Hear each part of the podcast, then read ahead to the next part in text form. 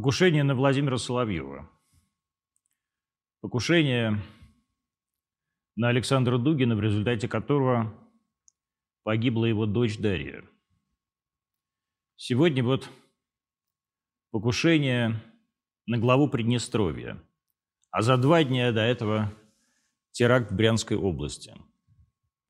Все это попытки убийства нас, русских людей – попытки убийства нас, русских людей, людьми, которые сейчас с нами воюют. Мы можем называть их украинцами, мы можем называть их террористами, мы можем называть их какими-нибудь перебежчиками, а террористический акт в Брянской области был совершен русскими националистами. Сейчас стало понятно одно каждому из нас.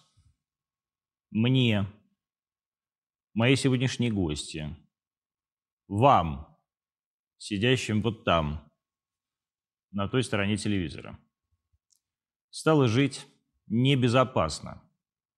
Не потому, что это такой злобный мир, а потому что мы русские люди.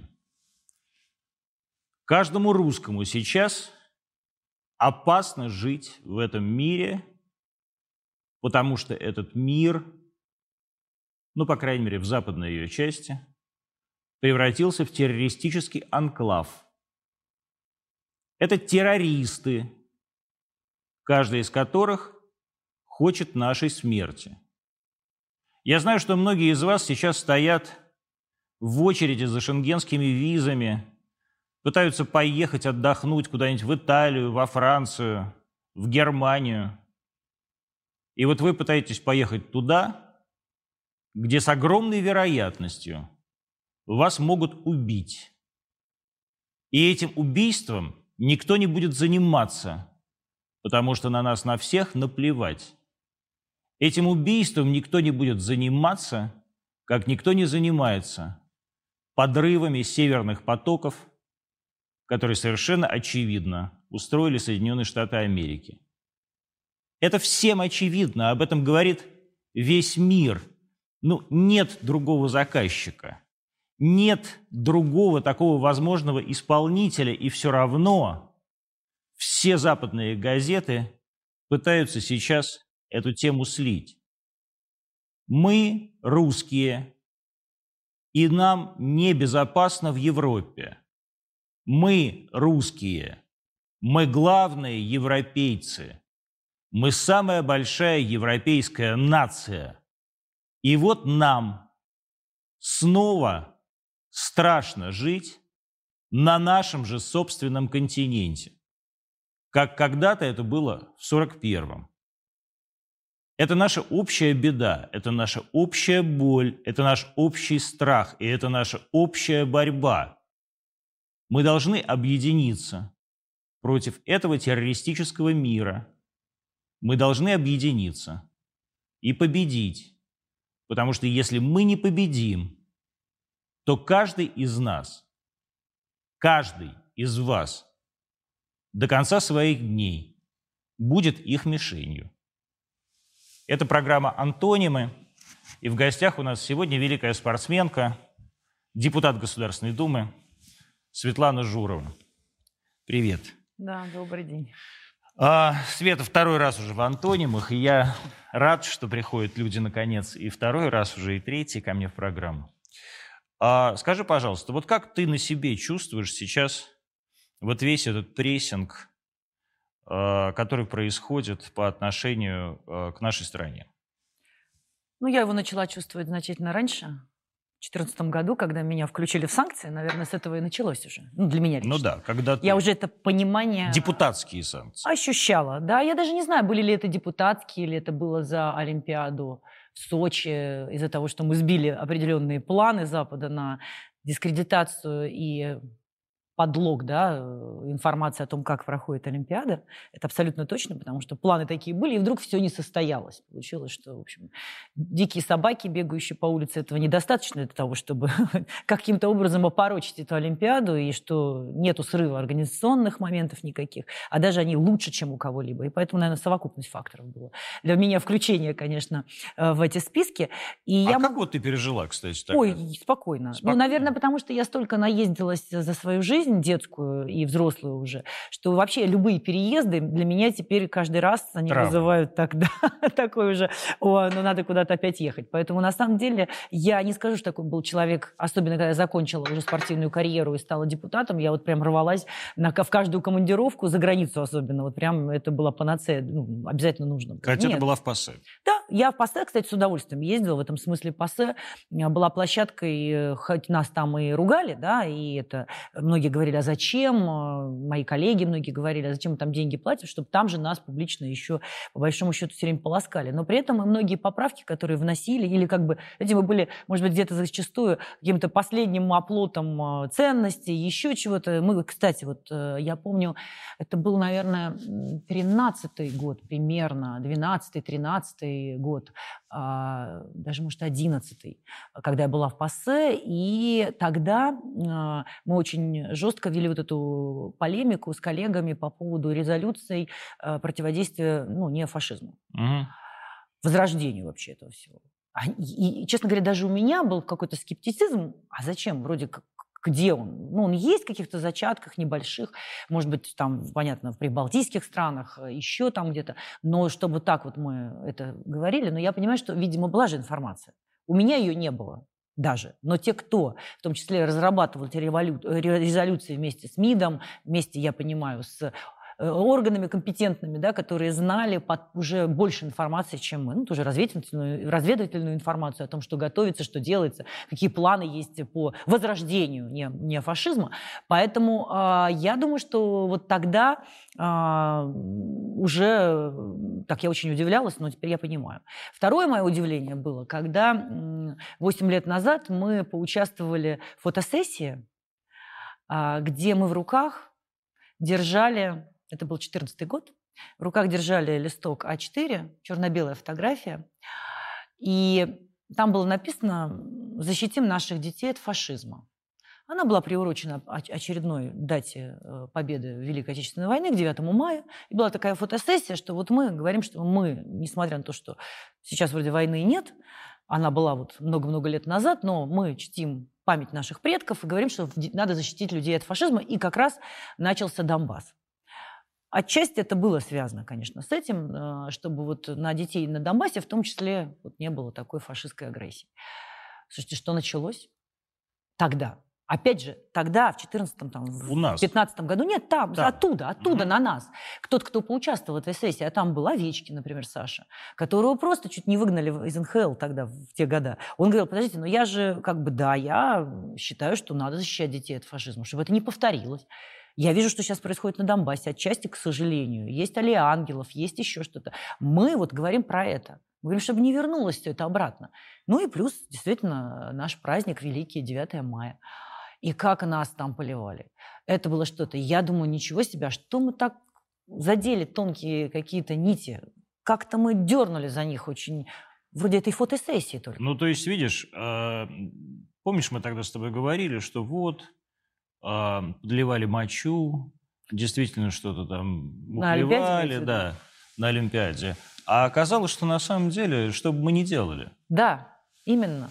Причем а, я там, слыша эти ужасные истории, э, опять же, что там происходит, может, меня лично касается только когда я возвращалась с пассе, и любое мое а, выступление, особенно, кстати, касающееся детей, ну, например, что детям делать на митингах, да, я говорила о том, что, слушайте, а что в ваших странах дети на митинги ходят? Что-то я тоже особо не видела. Вы почему защищаете использование детей на митингах?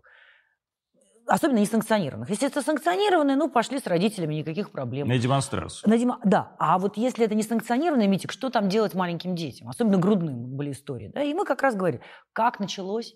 Это было вообще... У меня, ну, просто ужас начинался в сетях, несколько недель. Это была атака. И вот, вот эти вот вещи я испытывала на себе даже минимально, когда затрагивала какие-то такие очень тонкие, да, очень щепетильные темы для, а, для Запада, когда они воздействовать пытались на нас, а тут вроде выходит позитивно позитивно настроенный человек, и в пассе мать да, говорит про то, что не надо так делать. Ребят, посмотрите на себя, сравните с собой.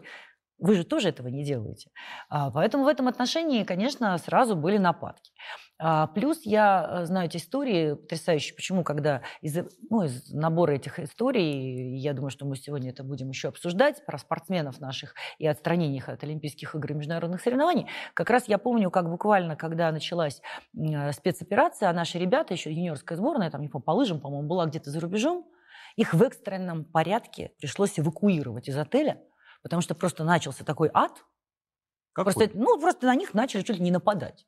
Их начали Кто? там дергать. Люди, живущие в отеле, их начали выселять. Это что за люди? Ну, просто люди, туристы, которые жили в То этом есть отеле. просто какие-то да, рандомные, это аб- не украинские. Абсолютно, абсолютно рандомные люди, да. И это было потрясающе, потому что там быстро их переводили куда-то там в другое место и уже увозили из страны, чтобы э, лишь бы увезти. А это были дети. По большому счету юниоры, это значит там 17-16 лет. Ну, мы с тобой лет. сами были юниорами. 17-16 да. лет. Это, это может быть даже и 13 лет. Ну, в общем, какая-то вот такая команда. И я была потрясена и была, думаю, это же надо. И вот как раз тогда мог и начал говорить про безопасность и про всякие такие вот вещи, о которых мы еще говорить будем. Ну и я знаю истории моих друзей, когда только все начиналось, э, и вот, я понимаю, такое запугивающее было предвосхищение да, нашей передачи, перед тем, как начали разговор о том, что, а, там не езжайте за рубеж, ну да, и у меня вот мои знакомые попали на пляже, просто находились, подбежали украинские дети с палками и начали их бить. А мужчина говорит, я понимаю, что дети, если бы мне взрослый мужик с палкой подошел, да, я бы, наверное, ну, как бы ответить мог. Но когда ко мне подбегают дети, меня, мою жену и моего ребенка начинают бить палкой, мальчик и девочка, он говорит, я был обескуражен. Вот эта история абсолютно я достоверная. Я таких детей вот и говорил когда-то. И, и а вы с, с ними ничего не сможете сделать. А они вас убьют.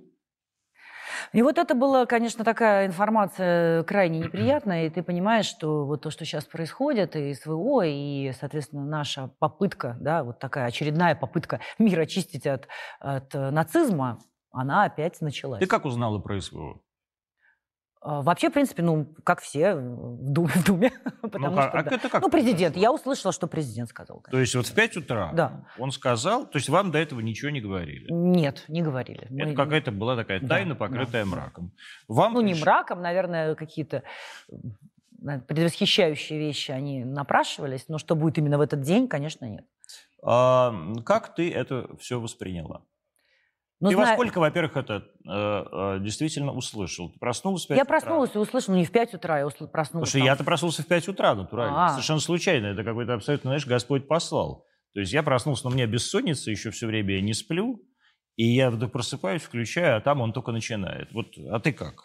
Я думаю, что я проснулась, наверное, часов 7 и уже увидела у себя какое-то количество неотвеченных звонков и смс от журналистов, потому что они тоже, видимо, проснулись в 5, или их разбудил кто-то, чтобы они проснулись и начали пытаться позвонить тому, кто не спит или не отключил звук чтобы уже люди начали каким-то образом это комментировать. Поэтому я проснулась, вот увидя уже огромное количество. И я сразу поняла, что что-то происходит, сразу первую новость, потому что когда у меня много неотвеченных звонков от журналистов или неотпознанных номеров, я знаю, надо срочно заходить в какую-то э, поисковик и смотреть, что произошло.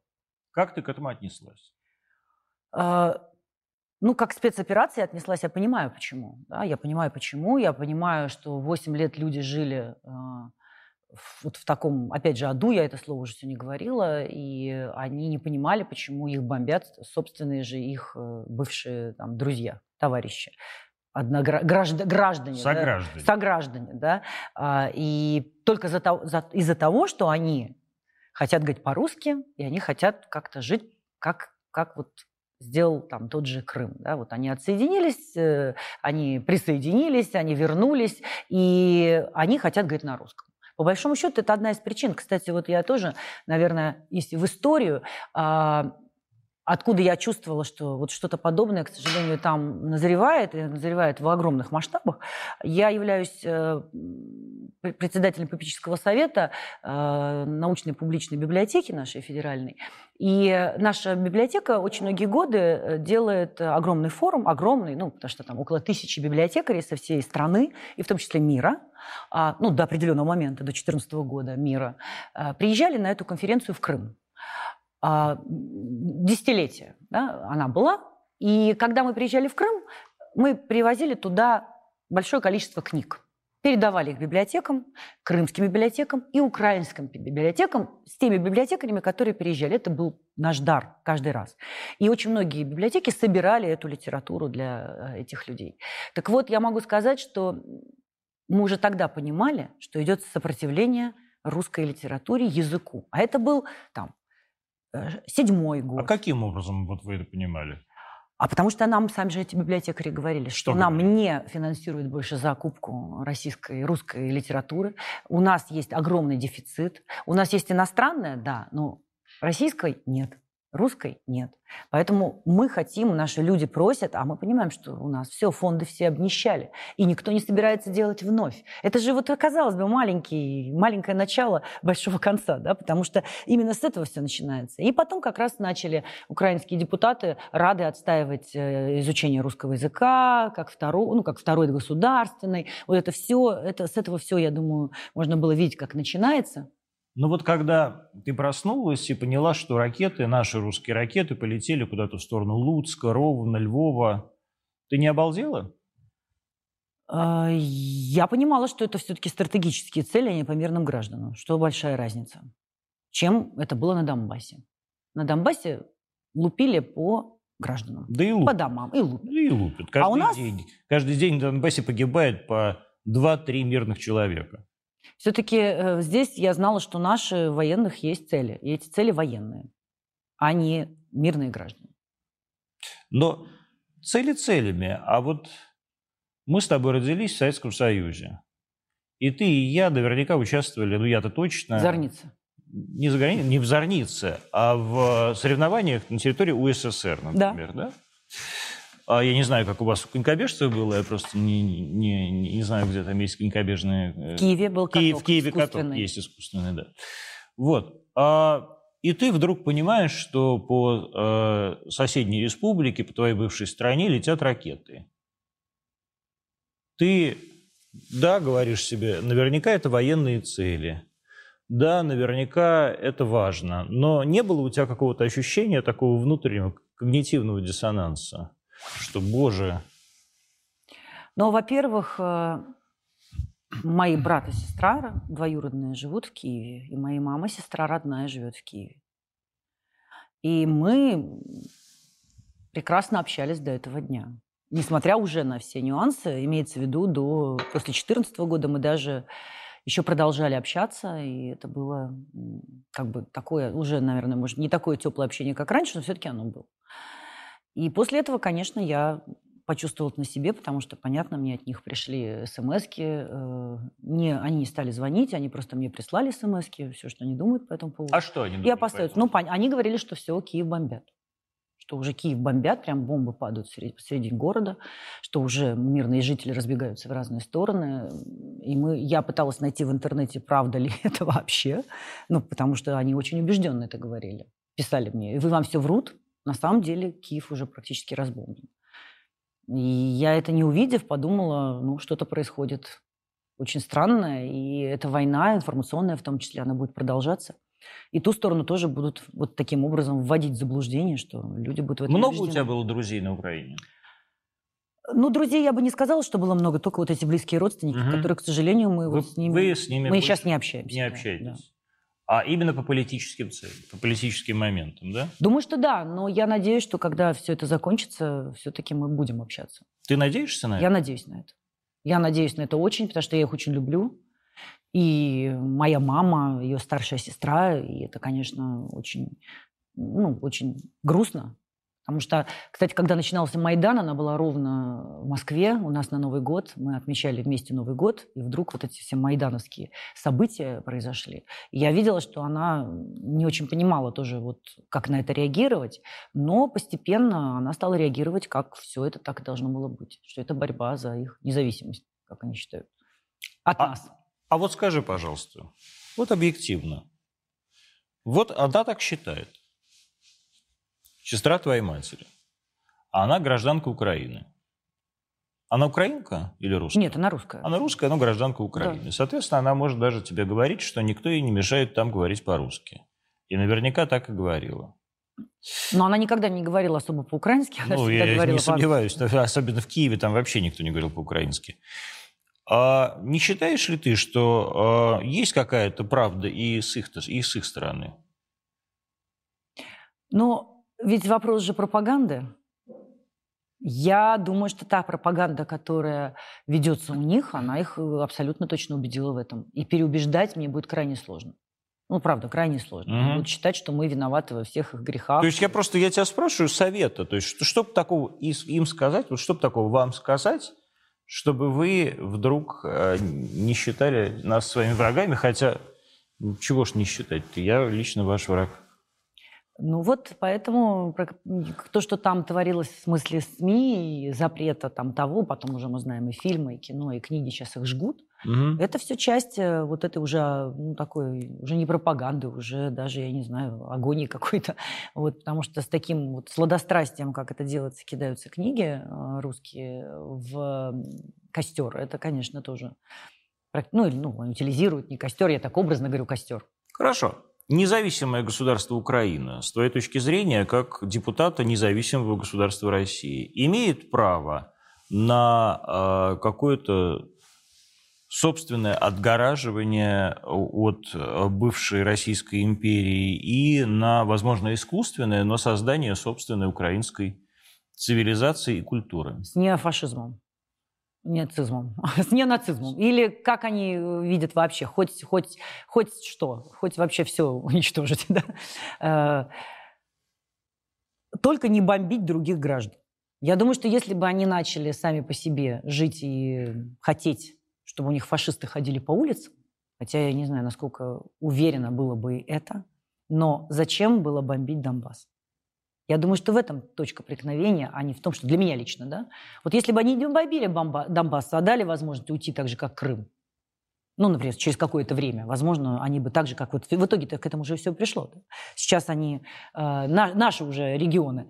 Э, и если это было бы все без боевых действий, без того, что они же делают, это же не мы же бомбили, а они, собственно, граждан. Я вот про это. Ты была на Донбассе?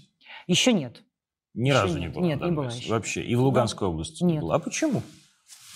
Ну, когда будет причина, вот я знаю, что сейчас есть определенные планы, а, потому что там и выборы будут, и нюансы. Я думаю, что, скорее всего, тоже приеду обязательно. Просто так-то мы занимаемся же гуманитарной здесь помощью, для этого угу. там обязательно туда присутствовать. Вот какой гуманитарной помощью вы занимаетесь? Вы знаете, ну мы собираем же помощь, я в своей Ленинградской области, вот, у нас... Это что есть... за помощь? Это обычно, ну, как, как обычно. То, что, что обычно Это по-разному. Э, на первом этапе это были и продукты, и вещи, когда это было беженцам. Потом начался этап мобилизации, это второй этап, сначала же было... Это уже помогаем мобикам, да? И людям, которые там находятся, помогали. Это люди приходили, действительно, там мы как волонтеры работали, в общем, разносили, разгребали, по темам составляли, в коробки складывали и отправляли потом а, машинами туда. Потом началась уже часть э, а, мобилизации, и здесь уже это уже военная помощь. Уже и на квадрокоптеры собираем, и на бронежилеты, и а, на другие какие-то вещи, которые нужны. Но обычно каждая область старается это сделать для своих все-таки uh-huh. мобилизованных, тех, кто от них пошел, и им же постараться туда и прислать что-то. Потому что обычно это как-то вот, ну, так, близко гражданам, потому что это соучастие, вот это, да, э, сопереживание. Гражданин, живущий в Ленинградской области, хочет и послать такой а же хочет? бойцу. Да, да. Много таких людей, которые хотят? Знаете, удивительно, что много. Много. И я даже сама помню, так удивилась, когда даже вот там какая-то бабушка приходит, и ты понимаешь, что она-то, пережив войну, скорее всего, ребенком, она настолько вот последняя, но у нее же пенсия-то маленькая. И даже они что-то приносят, Вот, ну, пусть там это будет зубная паста, не знаю. Носки пачка, вяжут? Да, носки вяжут, пачка порошка. Что-то вот, она даже что-то маленькое, но обязательно там принесет пачку печенья или макарон. И вот именно меня поражало, что, а, возможно, богатые люди этого не делали, а вот такие обычные бабушки, они это пережив в свое время, нас понимали, насколько это значит. А вот как ты думаешь, почему э, зрители, давай опять, я все время, я все время пытаюсь как-то зрителей не демотивировать, потому что я, мы на «ты» вообще в жизни, Журба меня сейчас на «вы» называет, видимо, а. потому, что, потому, потому что она, значит, депутат Государственной Думы, а я, а я, я тогда я боюсь переходить на «вы» тоже. Слушай, вот а как ты думаешь, почему именно простые люди, люди бедные, вот мы сейчас собирали на бронике, да, у нас была программа «100 броников», мы ее закрыли. И в том числе и благодаря, например, огромной помощи э, Калининградской области, 50 броников уехало как раз калининградским морпехам, а, но 100 уедут еще и нашим. А, почему именно простые люди э, вот так чутки до вот этой помощи? И почему богатые люди, как тебе кажется, не всегда в этом участвуют? Но богатые люди, возможно, участвуют это через свои компании, а, а не вот лично. Да? А вот почему люди более нуждающиеся, они понимают, насколько это важно на своей шкуре, да, плохое, наверное, слово, но на, на, на своей жизни. Они это знают, как кого не доесть, как каково сидеть там, может быть, а, без какой-то там одежды, и поэтому, наверное, пережив какие-то вот такие периоды, они более сострадательные в этом смысле. и даже готовы отдать вот там последнее, да? Это да по 10 рублей люди перечисляют. По 10 рублей. А у меня был перев... Э, какой-то, знаешь, этот самый перевод, тысяча рублей, тысяча. Что немало для таких сборов. Тысяча рублей – это среднестатистический транш. И кто-то, кто этот транш перечислил, пишет, простите, что так мало, мы многодетная семья. Именно. Кстати, удивительно, у меня вот опять же, у меня прекрасная связь э, с библиотекарями, как я уже сказала. Есть э, такой, такие друзья у меня, которые, вот э, один значит, друг мой прислал мне статью, а, он в возрасте, и он прислал потрясающую статью, он сделал глубокий анализ вот этого процесса помощи сейчас и помощи во времена Великой Отечественной войны. Как э, дети собирали на танк «Малютка», на котором потом, по-моему, если я не ошибаюсь, воевала женщина с фамилией Малютка. У нее такая фамилия была. И этот танк достался ей. Потому что одна девочка 6 лет, это была целая история, или 7 лет, ну маленькая, у нее была копилка. И она вдруг сказала, мама, а почему я не могу помочь бойцам Красной Армии? я вот отдам свою копилку. И это, понятно, уже в, понятно, в пропагандистских целях использовали. И все дети, у которых были копилки, начали эти копилки, деньги эти отдавать. Построили вот этот первый танк «Малютка». Так же, как э, пчеловод э, собирал там мед, у него были тоже деньги, и потом вот э, там, многие люди объединились, это в, Вторая, Первая мировая война, Вторая мировая война, и они построили самолет. Казалось бы, великая страна, там, Министерство обороны того времени, Сталин. Называлось Министерство военной, военной промышленности. И Сталин, да, руководитель страны, казалось бы, непобедимая советская армия. И вдруг дети и какие-то люди с сельского хозяйства собирают на танк или самолет. Ну, церковь собирала, помнишь, это, сколько? Да, это было важно. Это было важно, что люди становятся соучастными этому процессу. И сейчас это важно. Да, и сейчас это важно. Потому что а, вот не то, что даже, несомненно, Министерство обороны должно угасить большинство э, проблем, которые там возникают, в том числе и с оборудованием, и с промышленностью. Но бывают такие моменты, видимо, как и тогда, когда, может быть, не ожидал, что будет так, да, не настолько. И вот здесь вот люди становятся соучастниками. И хорошо, что мы это поддержали, потому что это тоже нас объединяет. И люди начинают, правда, вокруг этого объединяться. Единственное, что не, не надо ругаться на эту тему, что один там больше, другой меньше. Вот мерится, кто больше или меньше гуманитарной помощи э, отвез на Донбасс э, и нашим мобилизованным. Все-таки тут вопрос вот этих тысячи рублей или даже 10 рублей – это тоже помощь. Я хочу сказать, что 10 рублей ничуть не меньший вклад, чем э, миллион рублей. А у меня были и по миллиону рублей вклады, и знаешь, и это все. И, между прочим, я вот сейчас последний человек, который закрыл весь наш сбор, перечислил какой-то, видимо, что-то у него лежало, просто какая-то сумма, вот там типа 797 тысяч 15 рублей. Вот так. Я, кстати, вот... И я, я не знаю этого человека. И я хочу ему сказать огромное спасибо, потому что именно благодаря вам мы закрыли этот сбор на 100 э, бронекомплектов. Это бронежилеты и каски для наших ребят на Донбассе, которые воюют сейчас на всех направлениях эм, э, этого фронта. Антон, знаешь, тут может быть еще такой момент, что, вот, например, как и я, я не люблю это афишировать. Вот мы когда говорим про богатых людей, зачастую как раз именно богатые люди, если они там не даже ну, не в политике, они лишний раз не хотят это афишировать. Если... Почему? Сложно... А тебе не кажется, что, что наоборот, если такие люди, как ты, как я, как какие-нибудь действительно крупные бизнесмены будут говорить, да, мы помогаем фронту, и а, и именно из-за этого вокруг них сплотится еще больше богатых людей, и мы еще больше соберем, и этот фронт прорвем. В моем случае, к сожалению, когда я что-то подобное делаю, мне начинают говорить, что я пиарюсь. Ну и, и я начинаю делать это тихо. Да пошли Потому что мне так не хочется слышать свой адрес, что я это делаю ради пиара. Я это не делаю ради пиара, а от чистого сердца. Ну, как про детские дома или про какую-то другую помощь. Хотя, понятно, что какие-то есть и полномочия, которым я и так, и так помогаю как депутат. И все, это все на пиар. Я говорю, правильно, на позитивный пиар того, что мы должны иметь какие-то позитивные... А я вот хочу, вот извини, что я тебя прерываю, а я вот прям вам всем хочу сказать, не бойтесь, что вас будут, вам будут говорить, что вы пиарец, пиаритесь. Да, вы пиаритесь, но только вы не себя пиарите. Вы пиарите весь наш русский народ, вы пиарите вообще всю эту тему. Вы делаете так, что об этой теме узнают и хотят вместе с вами там поучаствовать, хотят вместе с вами вложить эту лепту. Пиарьтесь.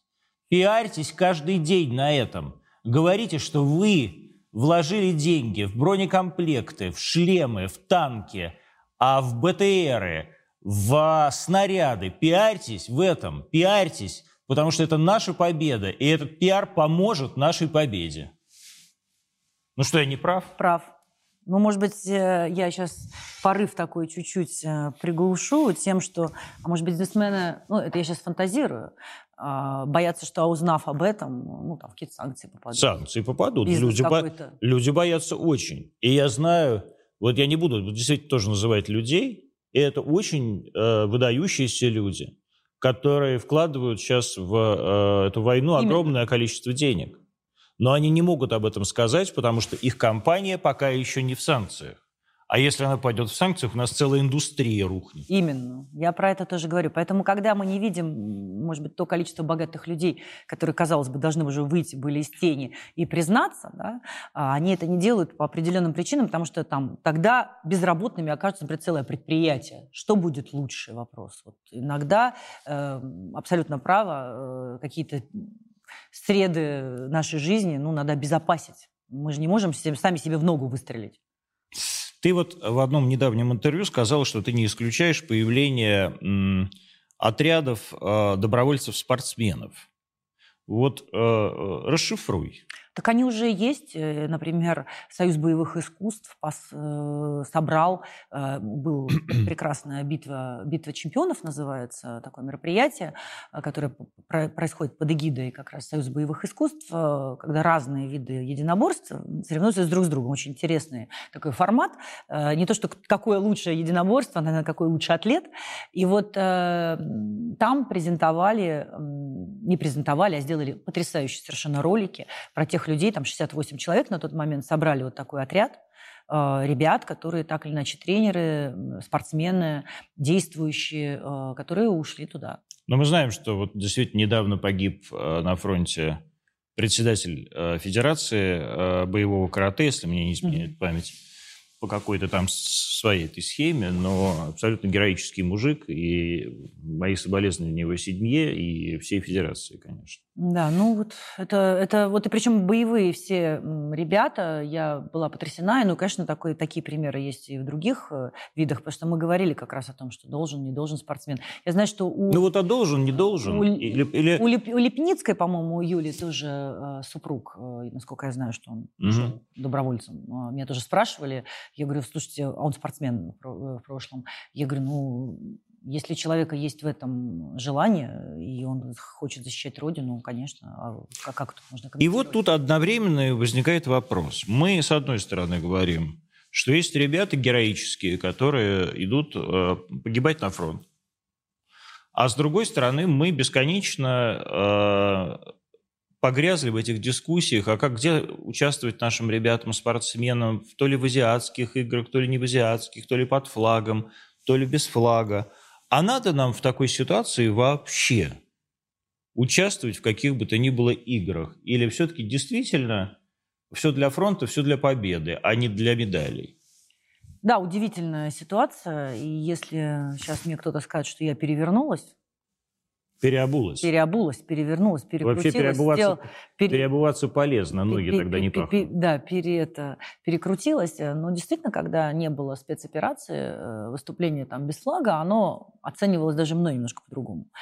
Но ну, когда... то есть ты говорил, что можно выступать и без флага, потому что ребята готовились всю и свою за родину жизнь. выступают все равно. Да, конечно, и для себя, а больше у них не будет шанса. И давай, Антон говорит честно, их не заставляли ничего подписывать. Да? Вот как, например, уже есть ряд случаев в федерациях, например, той же федерации э, Формула-1, да, где они там сказали, или подписывайте документы, или не выступайте. Какие? Ну, им там надо было подписать, что они не поддерживают СВО. Там, а, то есть им надо это было отречься от Родины. Да, они этого не сделали, они не выступают. Ну вот молодцы. Уже, уже есть этот прецедент. А, вот, поэтому в этом отношении уже, уже такая история была.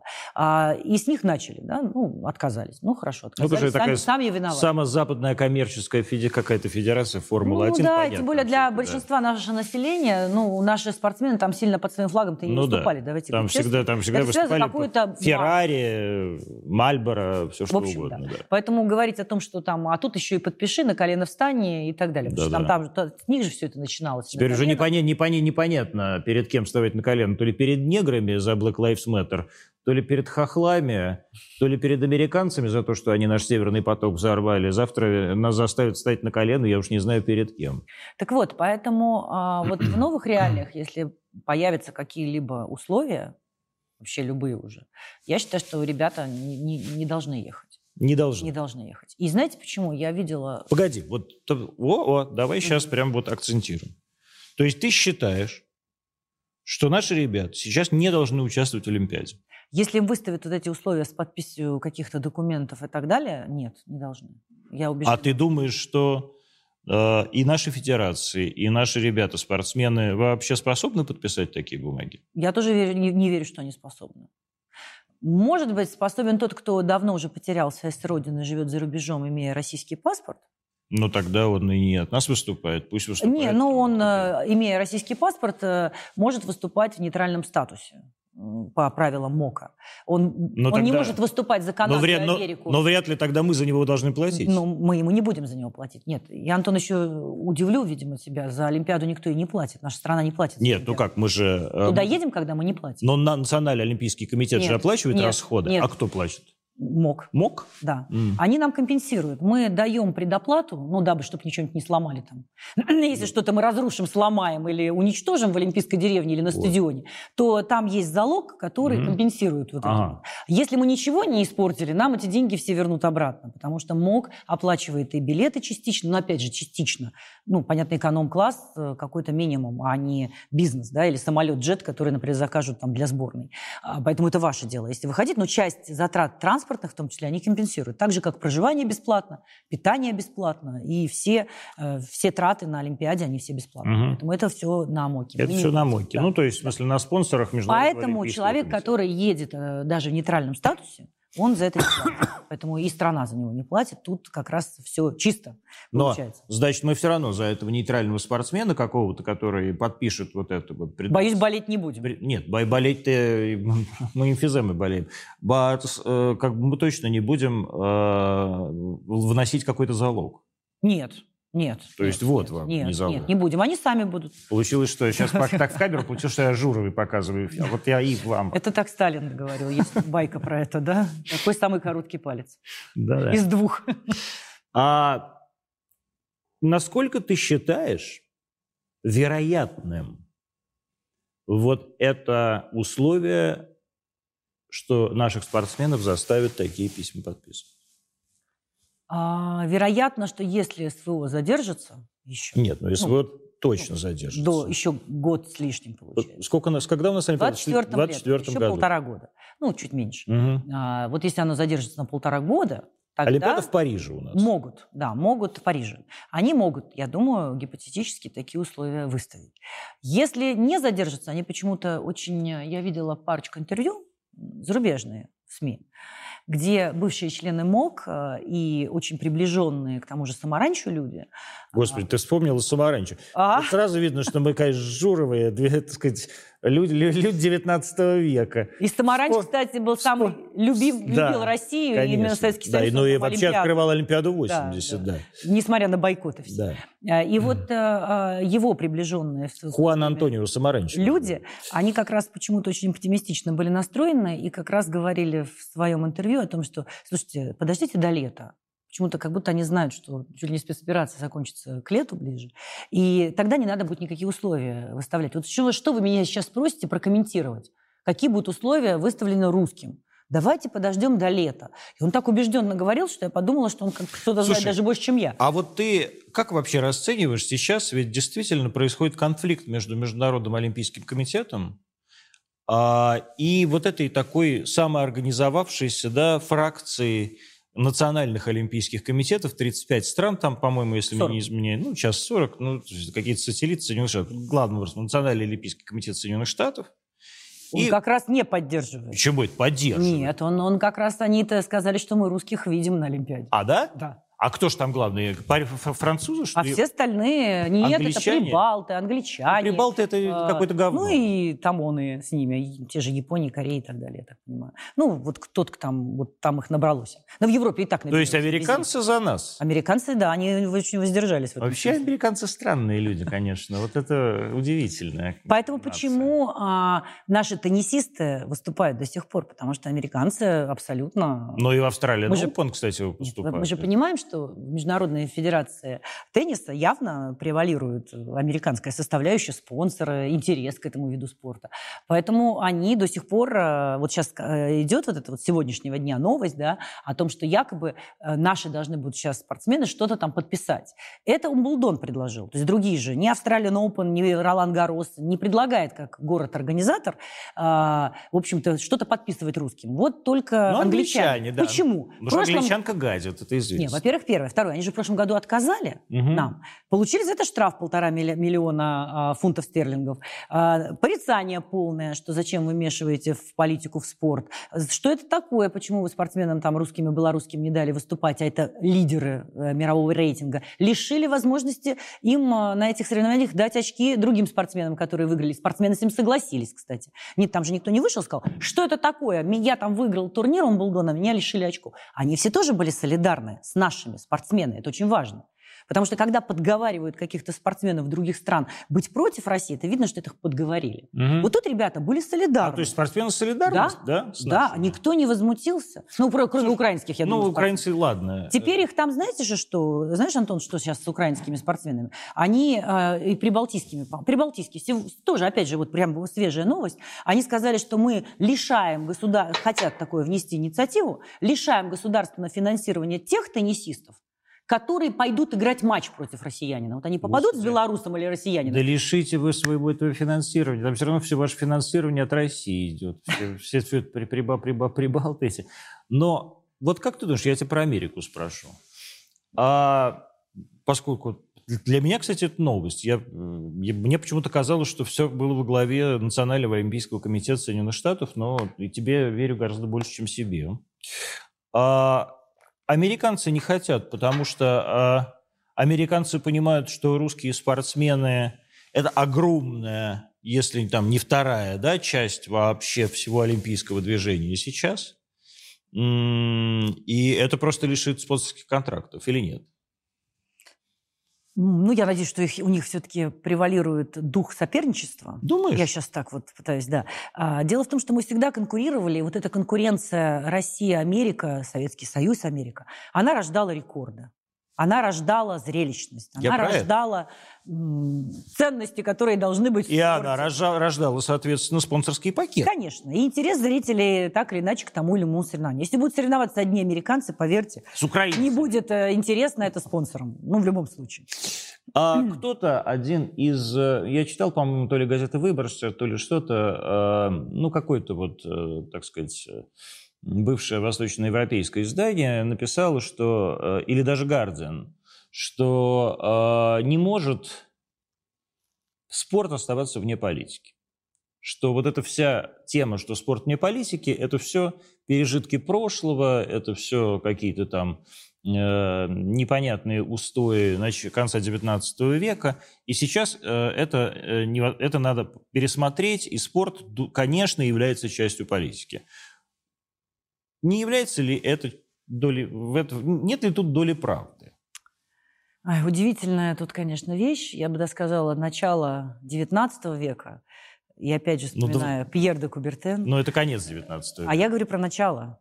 А, когда в 1894 году Олимпийские игры... Вот это под... конец 19 19 века. Да, конец 19 начало 19 века. Начало 20 Потому что еще тогда про политику не говорили, а когда началась Первая мировая война, вот тогда заговорили про политику. Поэтому начало 19 века.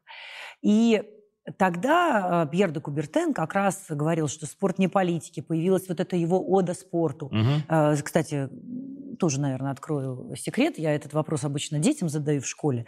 А, за что еще давали раньше олимпийские медали? Не только за спорт, а еще за что-то. И дети всегда обескуражены, потому что они не знают, что, оказывается, там до определенного года еще давали и за искусство. За яд, разные виды искусств, в том числе написание стихов. И вот как раз Пьер де Кубертен, когда написал свою «Оду спорта», в 12 году он получил олимпийскую медаль под псевдонимом. То есть никто не знал, что это он, но вот это вот «Ода спорта». И там как раз то мир, вот это все наши вот эти э, постулаты. И да, и там многое другое написано. И как раз он тогда был совершенно убежден, что спорт должен быть вне политики. Почему? Он тогда это объяснил, есть статьи у него о том, что если это будет, то политики, конечно, задавят этот весь спорт, будут манипулировать, и мы к этому все равно скатимся. Но его, его коллеги начали убеждать. То есть первоначально он был убежден в одном, но постепенно, к сожалению, и он старел, беднел. И, соответственно, те же политики его убедили в следующем, что если не будет спорт в политике, то не будет развиваться детский массовый, потому что мы на массы не сможем воздействовать, если не будем эту тему политизировать. Выводя ее на национальный уровень, а не когда каждый спортсмен едет за себя, как было на первых э, современных Олимпийских играх. А каждый спортсмен, по большому счету, представлял не страну, а себя. Угу. Вот собрались лучшие спортсмены мира в этот момент времени, практически, практически без флагов, выступали, ну, кстати, Российская империя была без флага в тот момент, да. давайте говорить честно, они выступали, Панин Коломенкин завоевал свою медаль, э, в общем-то, для себя, по большому счету, а сейчас мы говорим, что для нас, на минутку, да, мы все, везде, во всех источниках мы все равно говорим, что он был наш. Он же ну, он для же нашей русский. страны. Русский, все, значит, наш. А, так вот, и потом был период очень тяжелый для первых де Кубертена, это фашистская Германия. Это Олимпиада 30 какого? Шестого года. года. И он присягнул. Он же ведь ему его поддержали, его поддержали Олимпийский комитет, и он эти игры не отменил э, сопротивлением, да, и он по большому счету даже поддержал режим. А, и это удивительная вещь. Ну, Казалось ну тогда, бы, да, тоже. Знаешь, ну тогда режим... Э, Сложно было не поддержать. Э, поддерживали все. И англичане поддерживали, и американцы поддерживали, и Советский Союз поддерживал. У всех были демократии, эти самые, дипломатические отношения. И, между прочим, тогда еще судетов не случилось. И вот э, тут э, вот как бы очень интересно, что диалогия такая была. И самый легкий период, я считаю, самый хороший, комфортный период, я счастью в него попала.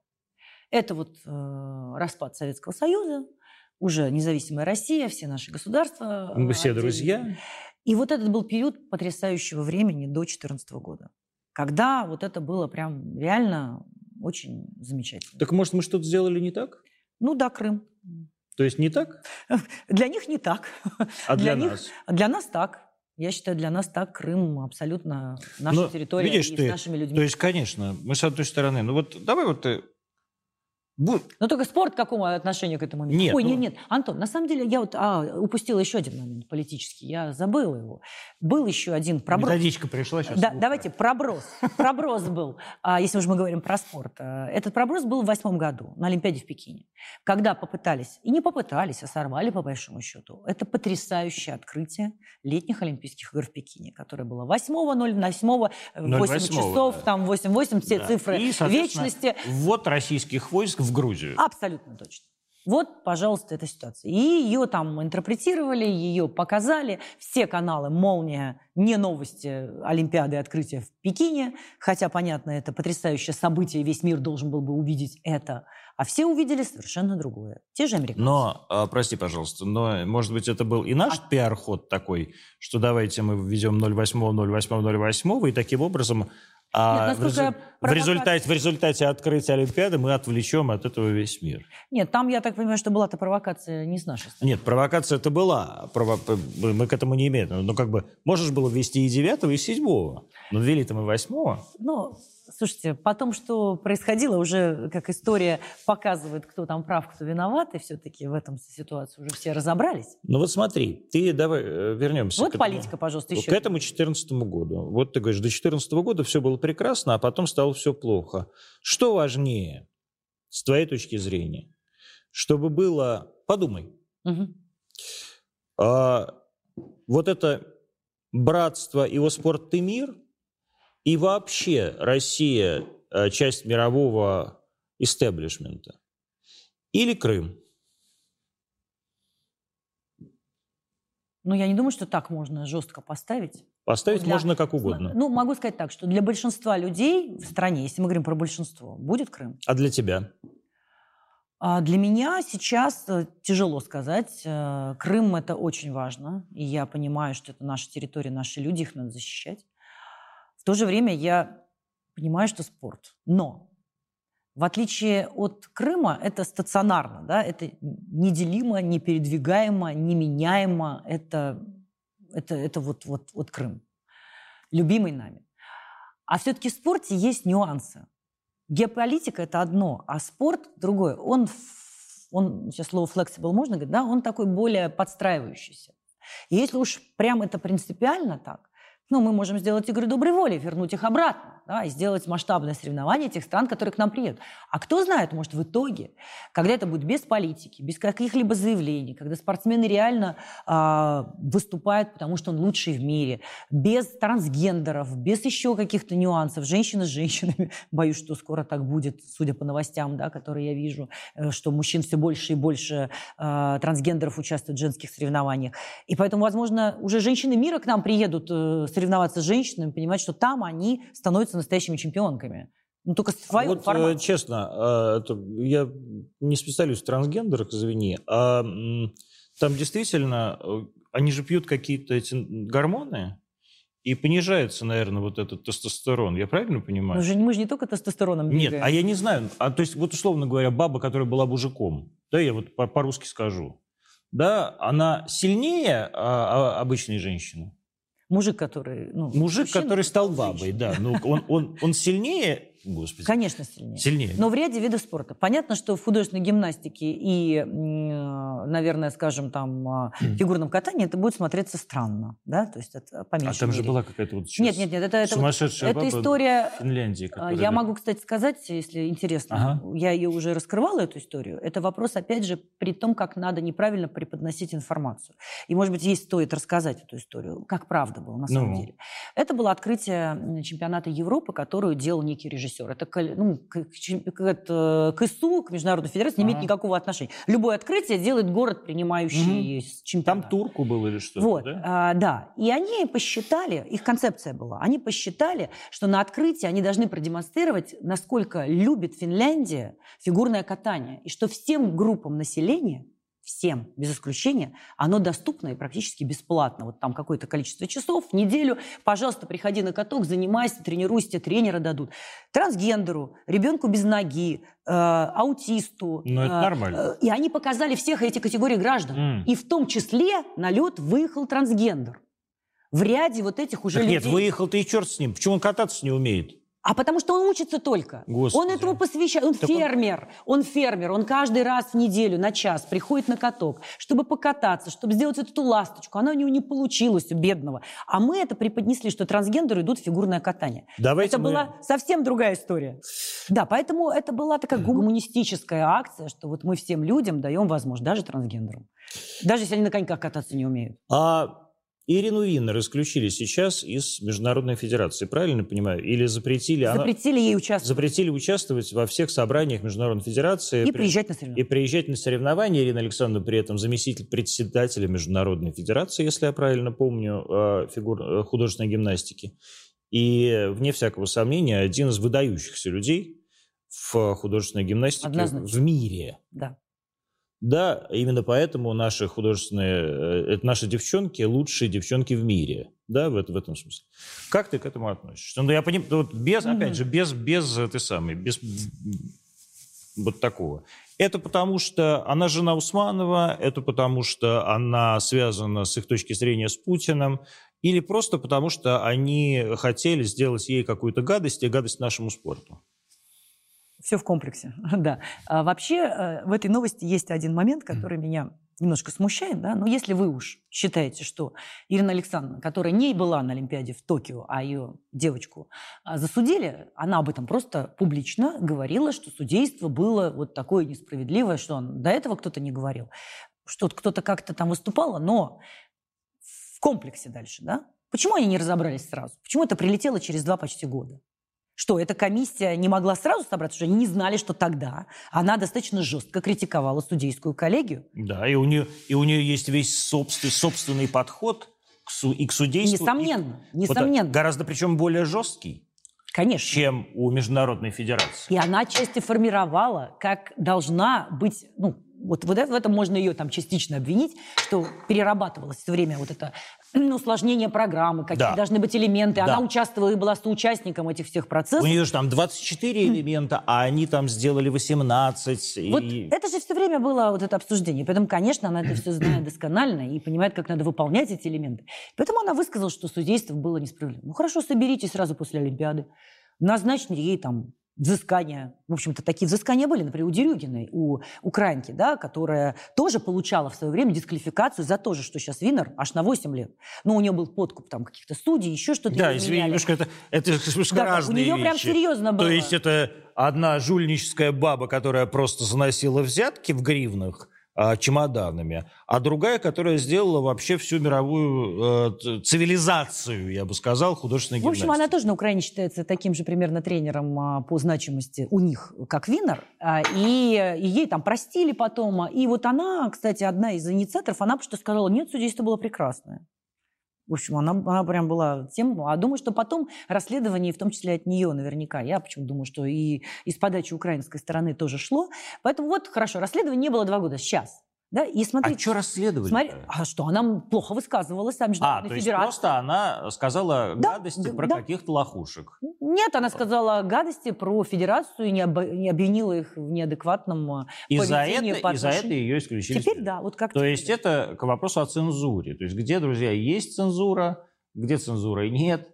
То есть вот как бы, вот, например, любой сотрудник этой организации может сказать «Красовский говно», и его даже за это не уволят. Представляете? А Ирина Александровна Винер за то, что она сказала, что говно какая, какие-то там лохи из Италии, а ее уволили. Дорогая Ирина Александровна, я вам шлю свои лучи э, сочувствия и поддержки. Причем, Антон, самое удивительное, что ее дисквалифицировали сейчас на два года, но не с момента, когда это произошло, ну, как обычно вообще в уголовном всяких. Вот человек ну, уже вообще, сидит да. в тюрьме, да, и вот у него уже срок пошел, да. в следственном изоляторе. Он уже начал отбывать, по большому счету, да. какой бы срок ему ни... Причем и... еще день за два. Так у нее как раз, когда нас вернут. То есть в тот день, например, ну, гипотетически, давайте фантазировать, нас вернут через 5 лет.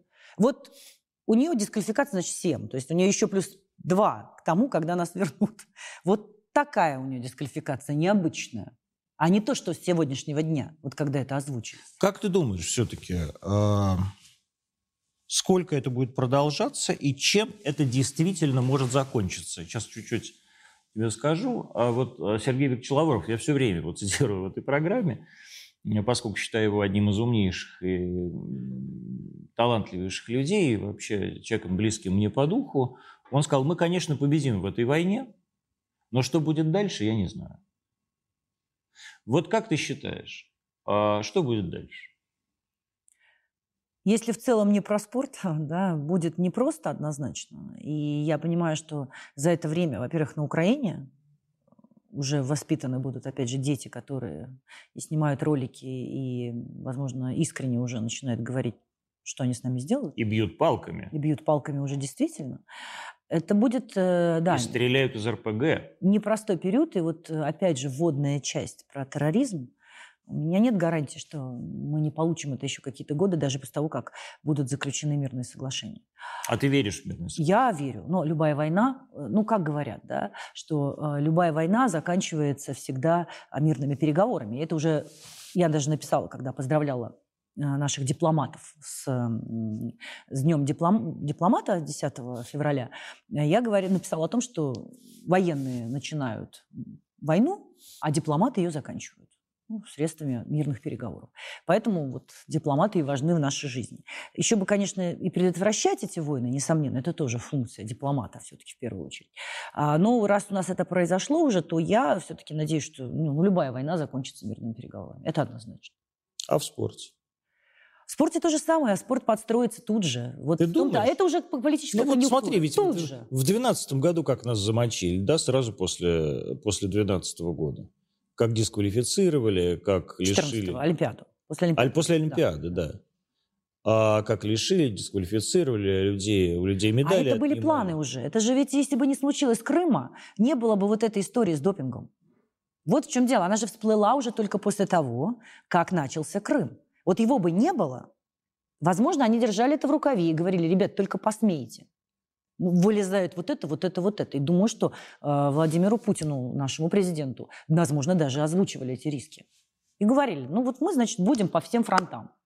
Вот оно и происходит. И Ирина Александр Виннер, в том числе, это часть, э, опять же, информационной борьбы. Причем, заметь, Антон, как каждый день что-то появляется. Должна быть все время негативная повестка. С 2014 года это было прям... Я же отслеживаю и понимаю. Она все время вот э, должна быть какая-то негативная, связанная с, с Россией информация. Был допинг, потом сейчас там отстранение этих, отстранение этих. Все время в негативном ключе. И каждый день все равно что-то новое появится. Мне уже говорят, а что будет еще? Говорю, ну что-нибудь будет точно, вот ждите, будет что-то еще. Россия действительно крупнейшая европейская страна. Но при этом Россия и огромная азиатская страна. А насколько действительно реально переходы наших спортсменов и каких-то наших дисциплин в азиатские игры? А интересный вопрос. Он интересен тем, что если они переходят при тех же условиях, как в МОК, если он нам, выставил, нам тоже не выставил сейчас условий, обсуждать их сложно, но так как они являются учредителями всех организаций, и азиатских в том числе, и очень интересно, контрольным органом, то понятно, если они к лету родят какой-то документ, который будет с условиями, то я допускаю, что азиаты должны будут выполнить все то же самое. И поэтому наш переход туда достаточно будет ну, бессмыслен. Мы, шил, тоже этим шил, вос... шил мы этим воспользоваться, к сожалению, наверное, не сможем, ну, кроме Китая. Да? Все китайские игры э, с Россией, они проходят и на юниорском уровне, и в разных видах спорта. Кстати, потрясающе проходят, может, там не так э, мы знаем о них, но эти соревнования есть, и с Китаем соревноваться, это тоже э, ого-го как еще. Там тоже много хороших спортсменов, и это хороший соревновательный опыт. Э, понятно, это не такой значимости, но набрать какие-то страны азиатские, которые будут соревноваться, можно. Ну, у нас перешла Федерация шахмат сейчас, да? Ну, это... Пока без условий. Шикарно. Пока без условий. Но мы не знаем. Опять же, если они туда перешли без флага, а зачем? Я ну, тоже то есть, не понимаю. Вот, если без флага. Ну да. А вот ты зимник. А какие у нас шесть сейчас главных стран в зимних а, видах спорта? Соединенные Штаты, Канада? Нет, Норвегия. Норвегия. Ну, конечно, Норвегия. Норвегия, ну, американцы, несомненно, Китай, канадцы. Но Китай, кстати, не занимает первые места. Ну и теперь, конечно, я должна удивить, это Нидерланды. А, почему? Потому ну, что какие? конькобежцы. Какие? Они одними коньками закрывают и шорт-треком закрывают весь список, а, и поэтому у них... А мы типа где-то на шестом месте, да? Ну, а мы, потому что, да, нас не было на Олимпиаде допущено угу. очень много людей, и поэтому просто мы не могли всю команду представить. Если бы мы полноценно представляли на последних двух Олимпийских игр наших э, ребят, э, всей команды, то тогда, конечно, мы тоже там бороться могли. Корея, опять же, за счет шорт-трека и там ряда видов спорта. Э, то есть Но... все равно получается, что вот в зимнике мы окружены врагами. Ну, которые... которые, ну, Норвегия тоже особо сильно, с одной стороны, кстати, вот тоже интересно, что кто-то из них высказывается против тех же лыж, там, чтобы наши участвовали, а кто-то говорит, нет, мы хотим, чтобы соревновались, и это правильно, и это надо. Германия стала меньше, наверное, медалей завоевывать, чем хотела бы раньше, и когда мы конкурировали, сейчас я готовлюсь тут к одной программе, и как раз изучала вообще всю, изучаю сейчас, вот э, вновь освежаю память о всех Олимпийских играх, и, конечно, это потрясающе, потому что когда мы э, истинно Ты в скольки принимал участие? Я принимала трех? лично в четырех. Да, четырех. На пятую, вернее, первую я была в списках, но в последний но не момент не поехала. Да. Это По что, Лейк-Плэсид было или что? Нет, Альбервиль. Альбервиль. В 92 году это как раз сводная команда, сборная да, да, команда да. СНГ, которая была. Так вот, и наше возвращение в 56 году... Наше возвращение в 56 году уже было фееричным. Вернее, не возвращение, а появление. Вот это правильно. Появление. Мы до этого не были. В 52-м они всех фурор произвели в Хельсинки на угу. летних играх. И в 56-м на, на зимних. Мы да. стали первыми в командном зачете сразу. Поэтому мы сейчас отсидимся в засаде, я говорю тогда. А Ведь уже думаешь, было так. Вот а скажи, пожалуйста, вот мы сидели, засидимся в засаде, ну тогда, знаешь, весь мир был вообще Закрыт для нас. Вообще просто разломан, разбит, уничтожен Великой, огромной Второй мировой войной. И вся Европа. И спорт был немножко другой, на самом-то деле. Да. А можно ли, с твоей точки зрения, сейчас в мире абсолютно открытым, то, что называется сейчас транспарентным, отсидеться где-то, а потом вот так феерически появиться. А... При том, что все тренировочные базы находятся по всему миру, а конькобежцы тренируются то, я не знаю, в Казахстане, то в Голландии, а хоккеисты то в Финляндии, то в Америке и так далее. Есть интересный, э, наверное, поворот. Сейчас вот я скажу. Я не говорю, что я там это поддерживаю, но говорю, э, наверное, что мог бы сделать мог. А, гипотетически. Предполагаем. Во-первых, э, он же почему сейчас переживает? Он нарушает там хартию. В хартии очень многие моменты прописаны. Написано давно. Можно, конечно, ее поменять, но как конституцию поменять ее крайне сложно. Она в скрижалях так записана уже. А, там есть пункт ну, практически в самом начале этой хартии, где написано, что Олимпийские игры – это соревнования спортсменов, а не стран. Ну, просто это первый постулат Олимпийских игр. То есть что должен сейчас сделать э, Бах, mm, к примеру, да. взять на себя такую ответственность? Безумную ответственность, наверное. Наверное, никто ему не даст это сделать. И даже, наверное, не знаю, устроит ли нас этот вариант, но я просто его говорю про чистоту этого понятия. Отменить флаги. Игр. Отменить флаги, Антон. Да, отменить все флаги, всем, не россиянам, а вообще всем. И все едут вот вы говорите Олимпийские игры для спортсменов из всех стран. Вот лучшие собрались и выступают, режутся, рубятся, сражаются. А э, как они, как ты себе это представляешь, как они выходят на трибуну? Ну вот в этом вся дальше загвоздка. Во-первых, команду собрать. Как ты соберешь команду из разных людей? Да? Что она будет, с кем она будет соревноваться? Одна команда... Это значит, я, да. Вот для командных видов спорта это крайне сложно, потому что в начале века это можно было сделать, и так и было. А вот сейчас с командами будет как-то клубы тогда, наверное. Ну вот что ты делал. То есть, значит, будет команда Абрамовича какая-нибудь, да? Да, да. Или команда да, какого-нибудь. Да. Но это же невозможно. Но зато это будет, наверное, по зрелищности, возможно, намного интереснее, чем даже соревнования Ну, конечно, стран. это никто не пойдет. Вот. Что к этому никто не пойдет, но по зрелищности, если бы кто-то из спонсоров сказал, слушайте, а хорошая идея. В общем, давайте как э, в НХЛ. Или в, в теннисе. Ведь две федерации уже так делают, абсолютно, и гольф еще. Где нет у них особо национальности. Они выступают, спортсмены, за себя и за спонсоров. И за, вот, соответственно, э, все равно спорт коммерческий ну, и за респект, уже. Да. И все знают, с какой страны спортсмен. Да. Все равно им гордятся в их стране. Конечно. Пишут, журналисты восхищаются, где он родом. Но никто, наверное, в общем, там сильно не говорит про флаг. Понятно, никто не допустит. Я говорю, что есть моменты вот эти. Ну и будут, значит, соответственно, тогда клубы, те же футбольные уже. Какой-нибудь э, мы уже увидим чем Челси или Зенит на Олимпийских играх. Сколько ты уже в доме сидишь? Я с седьмого года. Почему сижу? Я работаю. Ну, все равно там сидят, там же не висят. Вас там не распяли.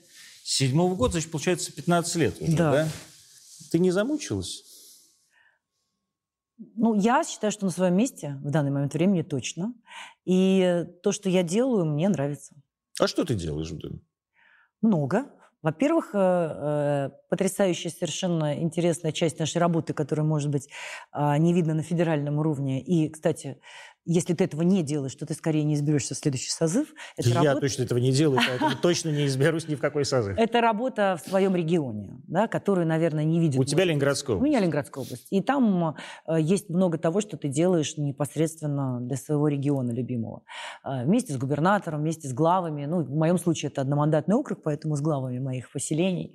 И это маленькие какие-то дела, которые ты ну, стараешься... Вот какое маленькое дело последнее ты сделала для избирателей своего округа?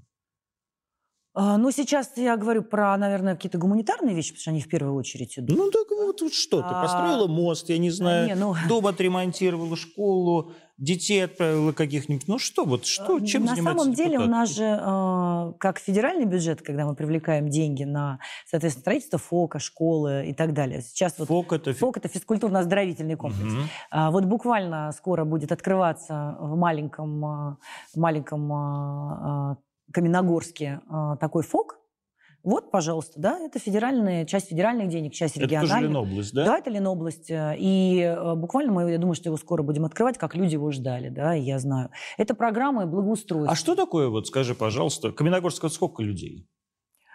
Думаю, что, наверное, сколько? Типа 20? Нет, нет, нет, меньше. Меньше, меньше 10, да? 3, 3-5, то есть это совсем да, ПГТ, да, то, что да, называется, да. да? Что такое а, вот этот ФОК, для... Э, что в него входит для этих трех тысяч людей? Это спортивный зал современный. Э, ну, понятно, не так много трибун там, но все-таки, чтобы они там были. Это э, зал для занятия фитнесом, силовой подготовки и раздевалки, понятно. Бассейн что... там есть? Э, в таком нет. Может быть, если бассейн отдельно, то и бассейн может быть. Но там не будет бассейна? В этом нет бассейна. Нет. Здесь mm-hmm. именно он нужен был для, для занятий именно... До этого у ребят там в школе, там же наверняка 8 лет, 9 лет, да? да? Там 9 лет есть... Нет, там и полноценная школа, но просто там был зал, которым также пользовался весь угу. поселок, как это обычно бывает в таких То маленьких есть это поселениях. целый зал для поселка, да? Да, да. Насколько важна э, в твоей работе э, важны национальные проекты? Очень. Это будет сейчас отдельная часть и моей партийной работы, и нашей общей работы, и национальные проекты, да, потому что это и дороги, это и здравоохранение, которое огромная проблема. Мы понимаем, мы говорили про, перед передачей про врачей, это абсолютно точно. И для Ленинградской области это очень актуальная тема. У нас Петербург, ну, скажем, вытягивает, вытягивает все. Точно так же, как из Московской области вытягивает Москва, деваться некуда. И мы э, сопереживаем этому. Никакие даже там программы, сельский доктор, земский доктор и другие, ну, не всегда удерживают врачей, к сожалению. Тем более Ленинградская область не московская, она больше ее гораздо и отдаленнее. Там она какой-нибудь дальний Ленинград Ленинградская область, ну, почти у нас есть 300, ну, у нас есть, да, Подпорожье, Конечно. это почти 400 километров. Да. Но, кстати, в таких э, районах э, чаще всего есть врачи, а врачи, которые рядом с Петербургом, вот здесь. Угу. Это кто То прям на границе. Из Колпина как раз уедут... Э, Колпина, Петербург. Я говорю, быстрее, чем... Ну да. Ну хотя Колпина это Колпин Петербург. уже совсем раз... Петербург, да, да, понятно. Просто раньше не было. Друзья, это была Светлана Журова сегодня в «Антонимах». Спасибо вам. Встретимся мы завтра. Из-за праздников у нас не было программы вчера, но завтра будет точно. В пятницу немножко сдвинулся график. А Светлану мы поздравляем с 8 марта. Свет. Спасибо.